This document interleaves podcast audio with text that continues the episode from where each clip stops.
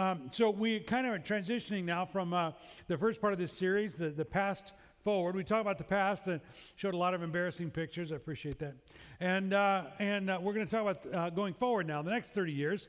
And so for the next three weeks, we're going to talk about what it looks like to move forward. And uh, today I want to share a passage with you that is, uh, um, yeah, kind of one of my life verses. But before I do that, we kind of went out and asked the kids, what does the next 30 years look like for you? And so we got some very informative answers. Check it out. Hey guys, Seacoast hit their 30 year anniversary. So we thought it might be fun to talk to a couple of the experts to see what the next 30 might look like for them. Luca, do you know anybody who's 30 years old? Yeah. Who? You? I I thank you very much. Um, hey, so Tegan, do you know any 30 year olds? What? Yeah, it's a tough question. Can you count to 30? No. It's a big number. What are you going to do when you're 30 years old? Be a teacher. Oh, cool. What would you like to teach? Um, kids the um ABCs and their numbers. Yeah. Count to 119. I think that's a very specific number, and I like that number a lot. You're going to teach them to count to 119. What would you like to do when you grow up? Race car driver. Very cool. Race car driver? How fast would you drive? Super, super fast. Super fast? How fast is it? Is it like this? Is it like that? But you wouldn't crash your car, would you? No. I just don't go around this car. Yeah. What would you like to do at Seacoast as a grown up? I would go on stage and actually like teach a sermon maybe? That is so cool. So you would use your talents Yes. and then spread those talents amongst the wonderful people that are coming to Seacoast. The peers. The peers. If you could change anything, add anything you wanted to the church, what do you guys want? A money tree. A money tree. What a great idea. How come we haven't thought of that yet? What would you like to be involved with here at the church? Sing. You want to sing? Um, so my family's gonna be in the band, so my, my so I'm gonna do the singing, and my daddy's gonna do the guitar, and my mommy's gonna do the drums, and um, my brother's going to do the piano. So your whole family is going to be your band. Where is Connor going to be in Seacoast? What are you going to be doing? Are you going to be working behind the scenes in like movies? Are you going to be working with a worship team? What do you think? Maybe behind the scenes. Behind the scenes, that's so cool. What do you think you would like to see to make it even cooler than it is now? Wait, I have a good idea. What is A it? A train going around the ceiling, around the, all tra- the a ceiling train is something I would like to see. like, like instead of like those mini ones, it would be like this. Okay, so it would be a larger train, Yeah, like, not and, like a little tiny toy train. Dee, dee, dee, dee. It would be a bigger one like that. yeah, and it would be like, choo, choo, going around every single light bulb and every single light in the room. Okay, Wait, you, well, I got Buzz Lightyear. You got Buzz Lightyear? Uh-huh. Um, what is what is Bud, Buzz Lightyear's favorite line to say? to infinity and beyond. To infinity and your mom. To infinity and your mom.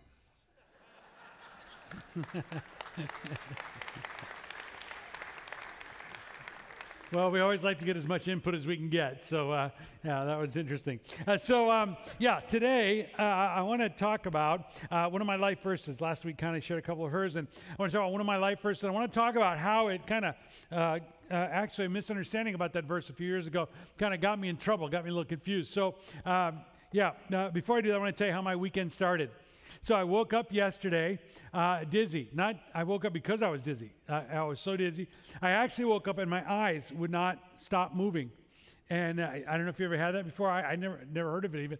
So involuntary eye movement, and uh, so of course I closed them. which didn't help the dizziness. And so I opened them again, and it was still moving. They were moving. I couldn't stop them. And, uh, and so um, I, I closed them again, and I set up and open them, and this time they were fine. And I'm like, okay, something weird is going on. So I sneak out of the bedroom. It's early, early in the morning, and I want to wake up Connie. So over the next, I go to the other room, and uh, over the next hour and a half or so, it gets worse, and it comes and it goes until finally I am hugging a wastebasket uh, because the nausea is so bad it's now um, physically, um, you know. And, uh, and so I'm sitting there hugging the wastebasket and so dizzy I can't even sit up. And it gets worse when I close my eyes, and my eyes aren't working when they're open. And I'm just like, what in the world is going on? What is the deal here? And something, you know, food poisoning? No, I don't know. And so Connie calls, and she hears the, uh, the exercise I'm doing with the basket. And. Um, comes in and she goes, What is wrong with you? I said, I don't know. It's bad. She calls Cody to tell him, You better get to the office, start studying because dad's not going to, you know, be able to deliver this weekend. And instead of going to the office study, he comes over and uh, to the house. What's wrong with you? I said, I don't know. I'm, you know, and, and he goes, Okay, well, we're going to fix you. It's easier than finding a new sermon. We're going to fix you. And I'm like, great. That's wonderful. I'm so excited. And he goes, uh, so he goes online and starts searching. He goes, okay, I know how to fix it. And I'm thinking, I don't even remember you getting an, uh, uh you know, a, a, medical degree of any kind, but. And so he says, Here's what we're going to do. Lay down. And he takes my head and he goes like this. Then he goes like this. Then he goes, That feel better? No, I'm still throwing up. Leave me alone. And he says, uh, No, no, here's what we're going to do. Now sit like this on the floor. And he sits down. I'm thinking, I can't sit like that on the floor when I'm not dizzy, much less when I'm dizzy. You're driving me nuts, kid. So, um, so anyway, he goes, Okay, now here's what we're going to do. Uh, and so I'm, I'm, still, I'm like this. I got the basket right here. And, uh, and so he's like, All right, look up the ceiling. So we look up the ceiling. All right, now I want you to, now I want you to go upside down on your knees. I want your head to be down, kind of tucked back in a little bit. And, and I'm like, is this some kind of, you know, demented version of yoga? I don't, you know, what are you doing? This is like downward duck or something. I don't know what this thing is. And so then now turn your head to the right and then turn your head to the left. Okay, and we'll hold it that way. then you look at me and okay, now we sit up. Is it better? And surprisingly, it was. It was a little bit better. I'm like, he goes, you, you good now? No, I'm still sick, but it's a little bit. Well, let's do it again. Oh, good. And so, God, I, I, would have swung at him if I uh, couldn't find him. He was just spinning. So anyway, so uh, we did it again, and sure enough, I, I was still sick, but I, I wasn't dizzy. My eyes, and so yeah, so that's how I started yesterday morning. So someone came up afterwards, uh, after the last service, said, "You know what that is? I work at an ear, nose, and eye, ear, nose guy, whatever. And and you know what that is? And you actually, the exercise he put you through can make it worse, not better." I knew that kid was out to get me. So anyway, so that's how I started my weekend. So I just tell you that so you feel sorry for me, and uh, and also to explain if I fall off the stage, you'll know why. So. Um, actually, I, I want to use that as kind of an interesting uh, maybe metaphor for how I think some of us go through life. We're a little bit dizzy about what the point is, and we can't see clearly.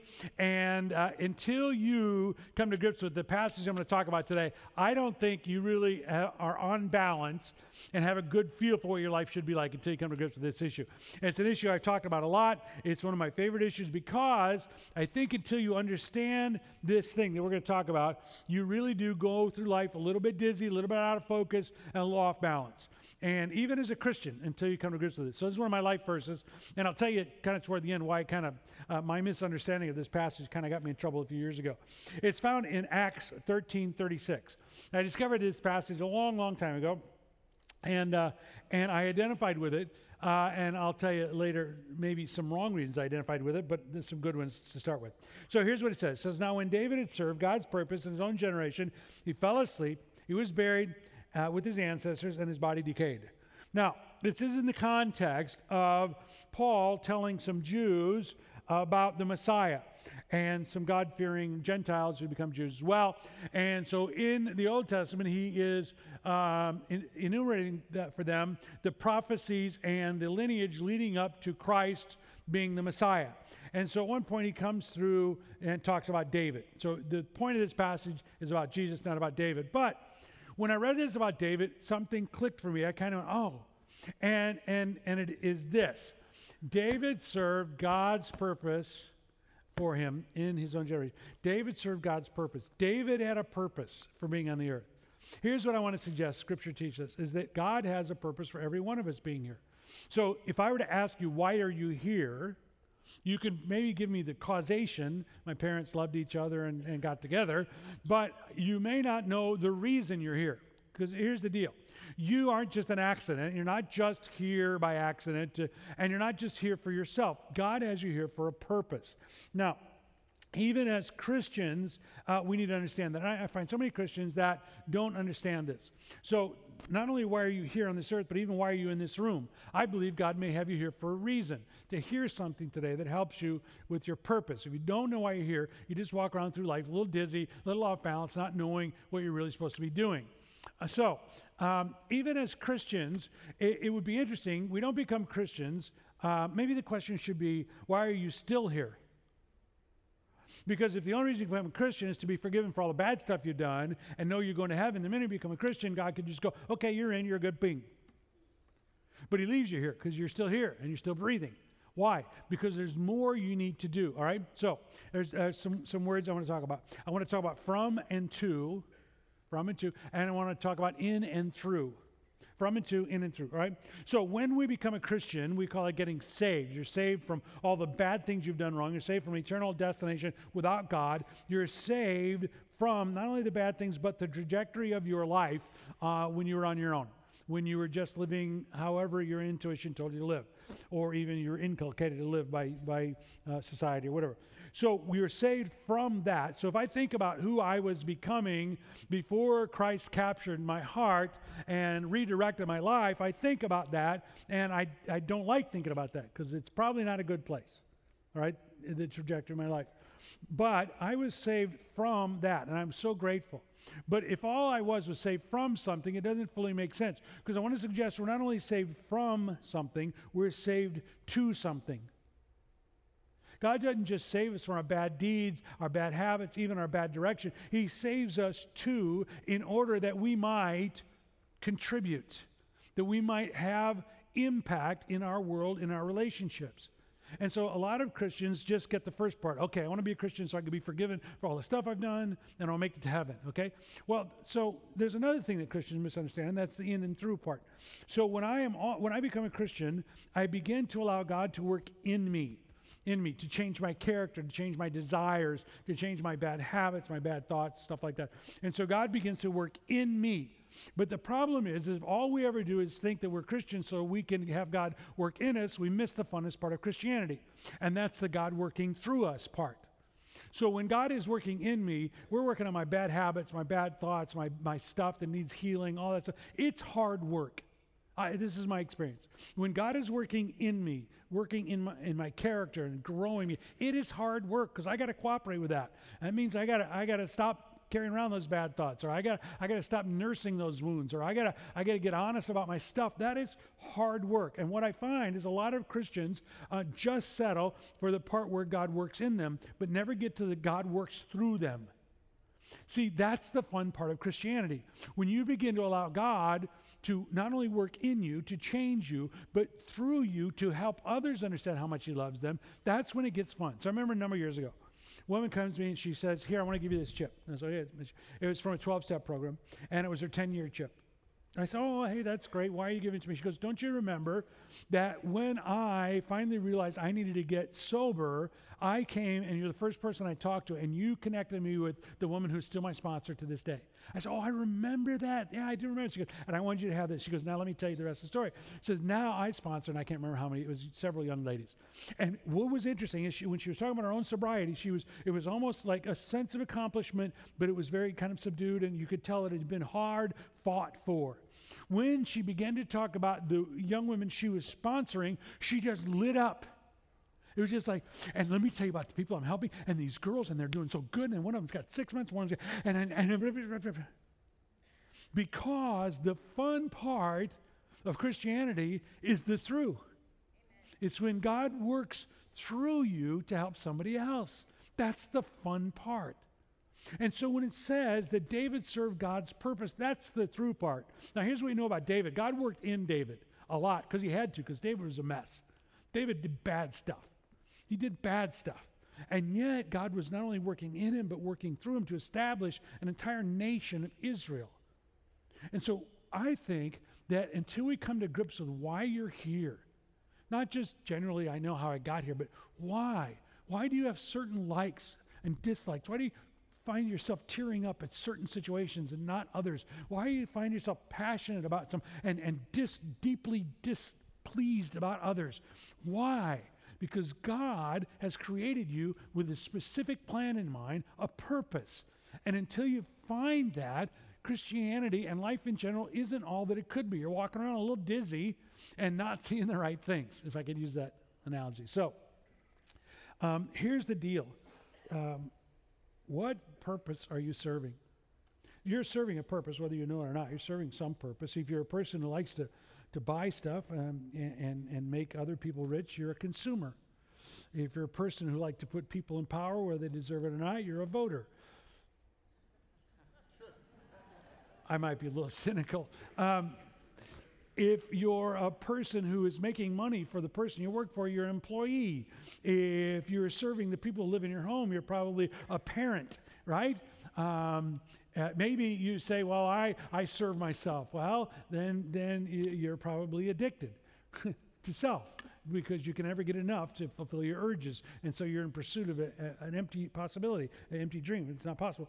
Uh, but if you decide to serve God, that your purpose is to serve God, then you have something that not only is uh, worthwhile, but it is fulfilling and it is a part of what is talked about when David served God's purpose. Now, I was thinking about this uh, David served God's purpose. Now, there's, there's an, uh, uh, an enlightening thing here, and I don't want to put the passage up yet. I want to hold the passage. I'm going to read it, part of it, and then I'm going to tell you about it, and then I want to put the whole passage up if they'll hold off for a second. It's in Acts 13 22, just a little earlier. Paul's talking here. And it says, after removing Saul, so he's going through the lineage and, and the kings and highlights of the history of Israel. After removing Saul, talking about God, he made David their king. God testified concerning him, I have found David, son of Jesse, a man after my own heart. Now, I know my whole life that David was a man after God's own heart, but I often misunderstood why David was a man after God's own heart.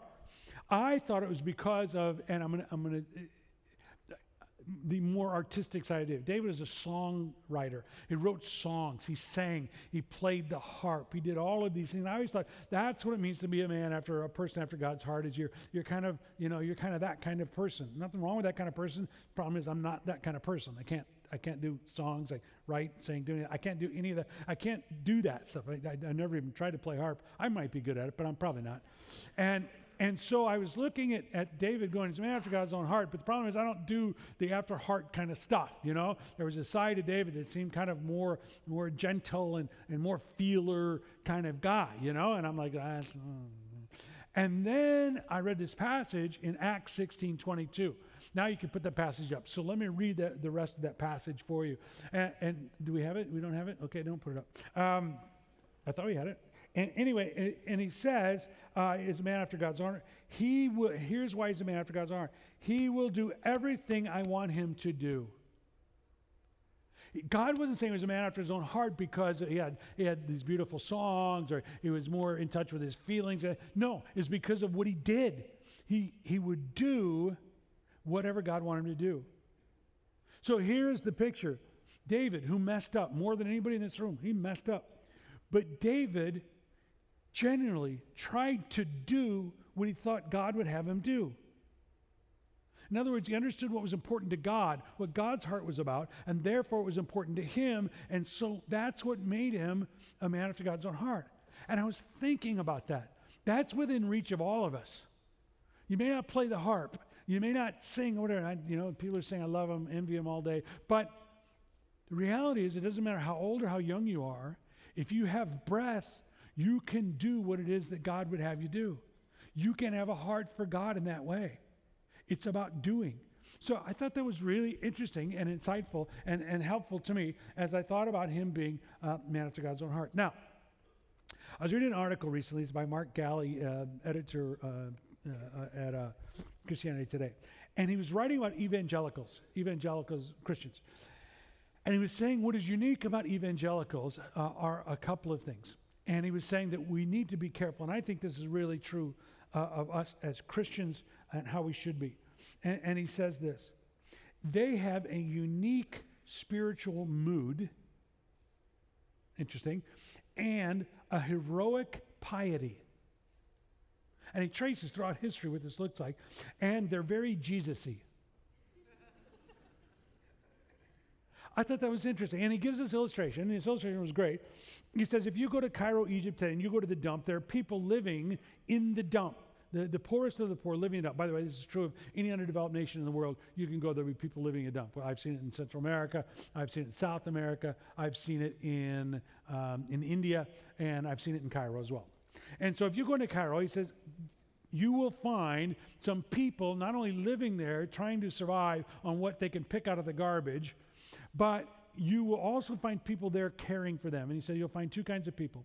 One are nuns who have committed and made a vow of poverty and have committed a life among the poor to help, and evangelical Christians because they want to live out a heroic version of their faith. They want to be like Jesus. See, I think when we begin to realize what Christ has done for us and we begin to understand how much He loves us, it causes us to want to have this, this walk around with this uniquely spiritual mood. In, every, in other words, everything I do and everywhere I go, I have the opportunity to make a spiritual impact. Even if it's just saying hi and open a door for somebody, there's a possibility of making a spiritual impact there. And as we do that, we become this kind of heroic Christian person. So I, I read another article this week. It was really interesting because it kind of it went hand in hand with this um, this thought, and it was about a guy. He's a Christian guy, and um, and so he began to read Scripture to find out what it would be like to have the, God's heart, like David did. What would it mean to think about the world the way God thinks about the world, or to act the way Jesus acted in the world? And he came across a couple of passages. One was Mark or uh, Matthew 3 8 says, Bear fruit in keeping with repentance. In other words, I understand how much God loves me, I begin to behave differently, and, and, and my life bears a different kind of fruit. And then Luke 3 11.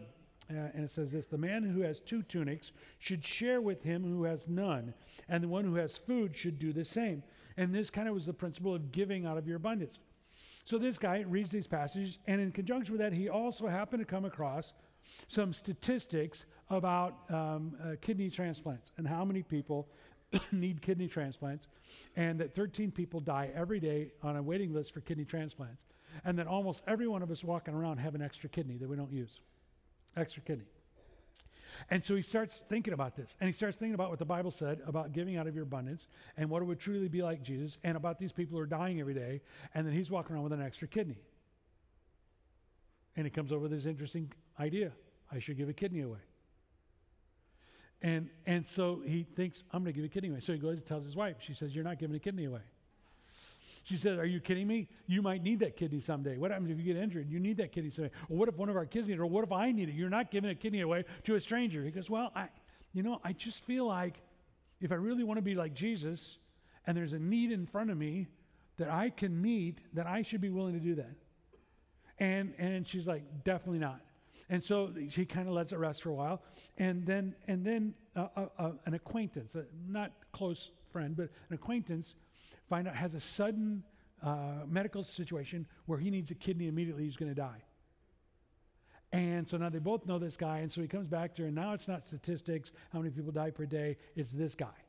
And and this guy has been tested, his family's been tested, his friends been tested, everybody's been tested. Nobody's a match for this guy honey, could I at least go test to see if I'd be a match? And so she doesn't want to do it, but she's thinking, well, nobody else is a match. You're probably not going to be a match either. Go ahead. Well, he goes and gets tested, and guess what? Perfect match. So now he comes back and says, had a perfect match. I'm so excited. And then she's like, oh no.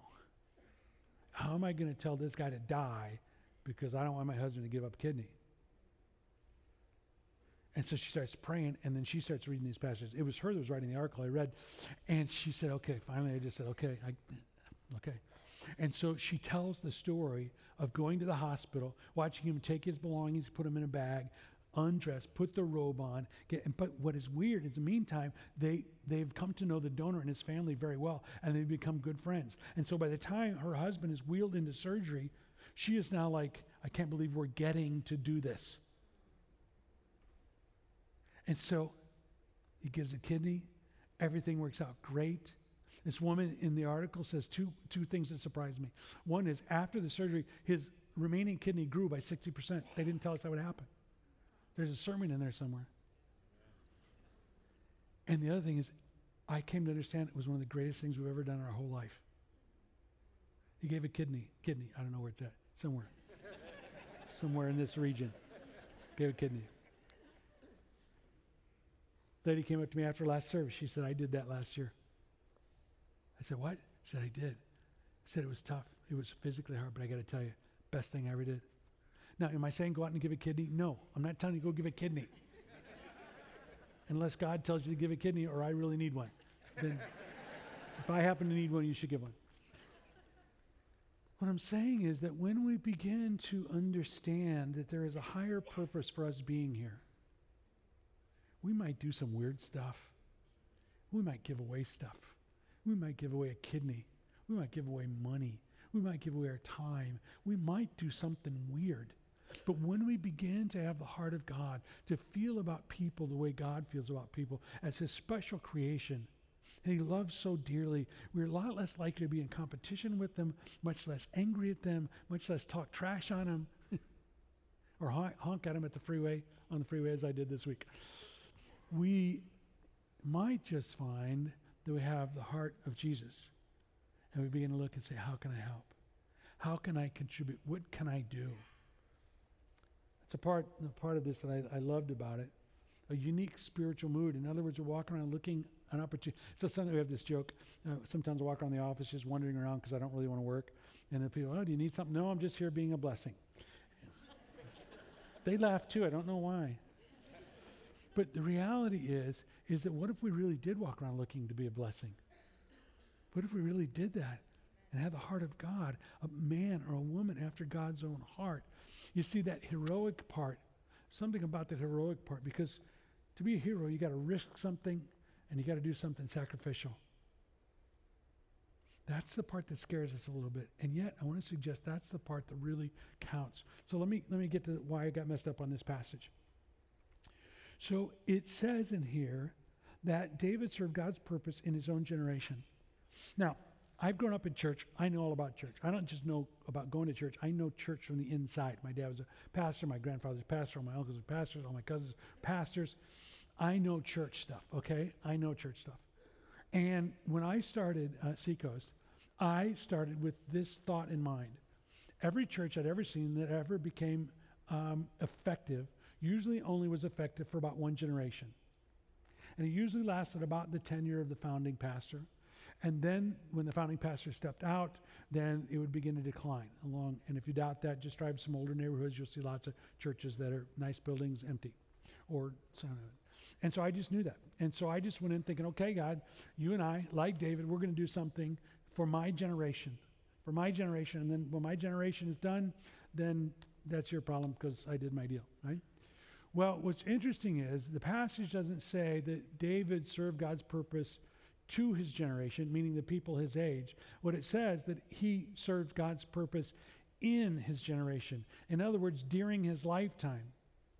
A few years ago, because I misunderstood this, a few years ago I went to a conference and it said that senior pastors, founding pastors, um, usually diminish in their effectiveness around a, a certain life stage. It wasn't an age, it was a life stage. And beyond that, they begin to diminish in effectiveness, and the church doesn't wait till the pastor retires, whatever, to begin to decline. It usually begins to decline earlier. And I've seen enough churches empty that used to be really cool to know that that happened, and it just bugged me. It just kind of threw me, made me a little dizzy, kind of threw me off balance that all of our hard work here would just stop when boomers weren't as, as uh, as easy to reach as they used to be. Because I understand boomers. I know what songs they sing, I know the language they speak, I know the references. I don't know millennials very well, and I just really don't know the generation after that. And I'm thinking, well, we're done then. What do I do now? Because I've always been very clear. I know how to reach boomers, I know how to do church for boomers. That's what I know how to do. The next generation, I don't get it. They're different. They don't make sense to me sometimes. How do I do this? And one day, Cody said, Dad, you know your life verse about David serving God's purpose in his generation? Yeah um, you realize that at the end of David's life, David had done some great things. He did. He took the nation of Israel and put it all, uh, kind of put it all together under, in one kingdom under his rulership, which is a good thing. He expanded the kingdom of Israel from 6,000 square miles to 60,000 square miles. He built the capital in Jerusalem. Today, if you go to Jerusalem with us on one of our trips, you will hear the Jewish guide talk about the greatness of David building the capital there. You'll even see walls and stuff from that time.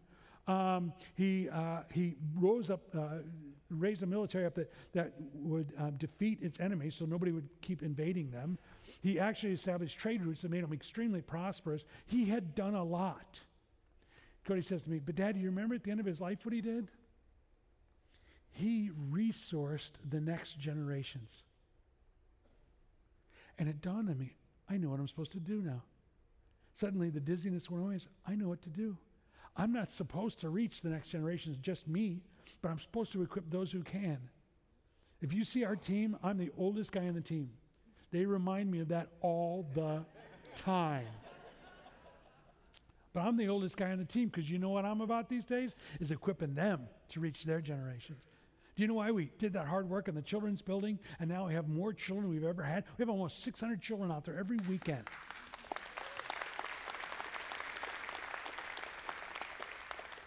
Because we need to equip the next generations.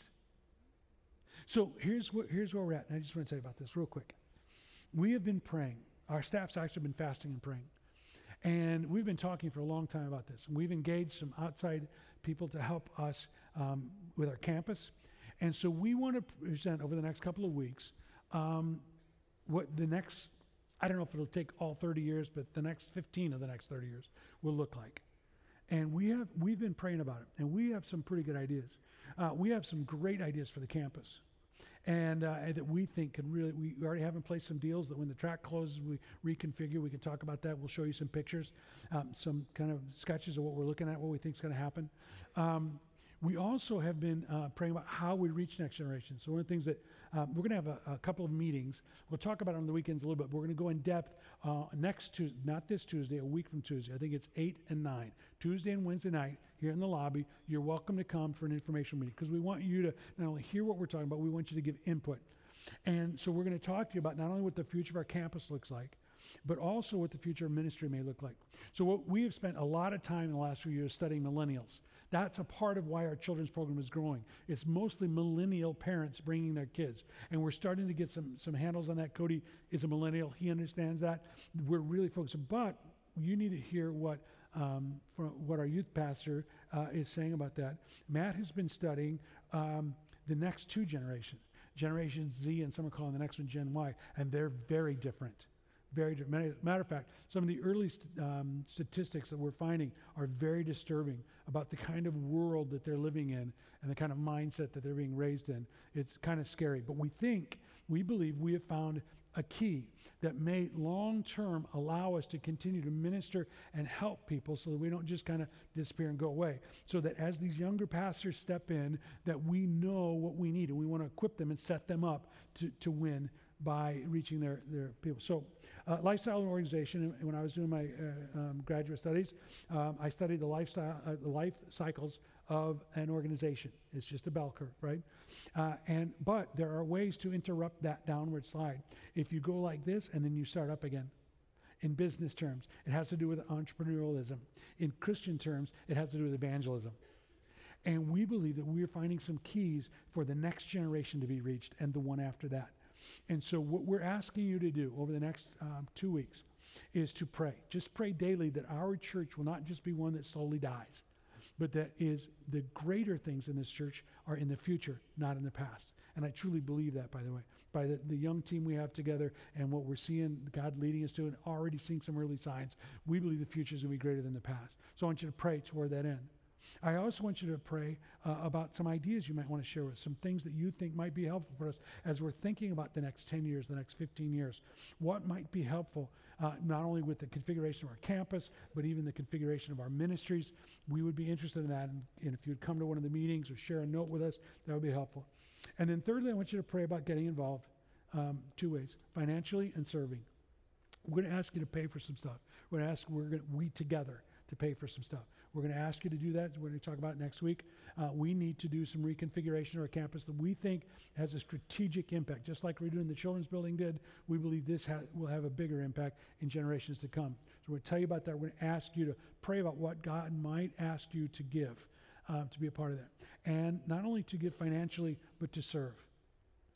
The way you find your purpose. Last week, Connie was up here. She loves her job. You don't know the background story and all that stuff, but she was up here. She loves her job. She used to teach. She used to even play in the band. She was okay. She didn't love it. She, she no, she didn't love it. Didn't love it. But you know what she loves? She loves empowering those who do teach and have that gift. She loves empowering those who do play and sing and setting it up so they get to do it every week in honor of God. And it took her a long time doing all those jobs to find out where she was supposed to play. If you don't know why you're here on this earth, start experimenting. Start trying ways to serve, and you will find the place you were created to play, the unique gifts and abilities. And so, the other thing I want you to do is not only support financially, find a place to play because it's for you. It's the fun part. Don't miss out on the fun part. So, next week, we're going to tell you some more about uh, these plans. The meeting, put it on your calendar, 8 and 9 Tuesday, Wednesday in the lobby. We're going to share with you and then take questions and talk about it. And we're very excited about the next uh, 30 years. And, and we really feel like we've, we've got some good insights. And we're pretty, pretty pumped about it. So we'll be sharing those with you over the next few weeks and during that meeting. Okay? So thank you for letting me share. Let's have a word of prayer and then I'll let you go. Lord God, we love you. We thank you. We believe that you have a plan for us individually and for us as a church. Your plans always is not to harm us, but to prosper us, to give us a hope and a future. And Lord God, I believe that the future of this church and the future of the individuals in it is even greater than the past. And so, Lord God, as we gear up and we strategize on how to move forward in meaningful ministry to the upcoming generations. Lord God, I pray that you will just enthuse everything that we do, that you will empower by the Holy Spirit. And Lord God, that we as a group will come together and decide that we're not done, that we want to sign on for another run, and we want to do something that might be a little bit courageous it might be a little bit heroic. It might cost us a little something. It might be a little risk. But Lord God, let us never just be comfortable and satisfied when there are still people out there that don't know you yet. So Lord God, work in our hearts now so that we so that you can work through us in the days to come. In Jesus' name. Amen.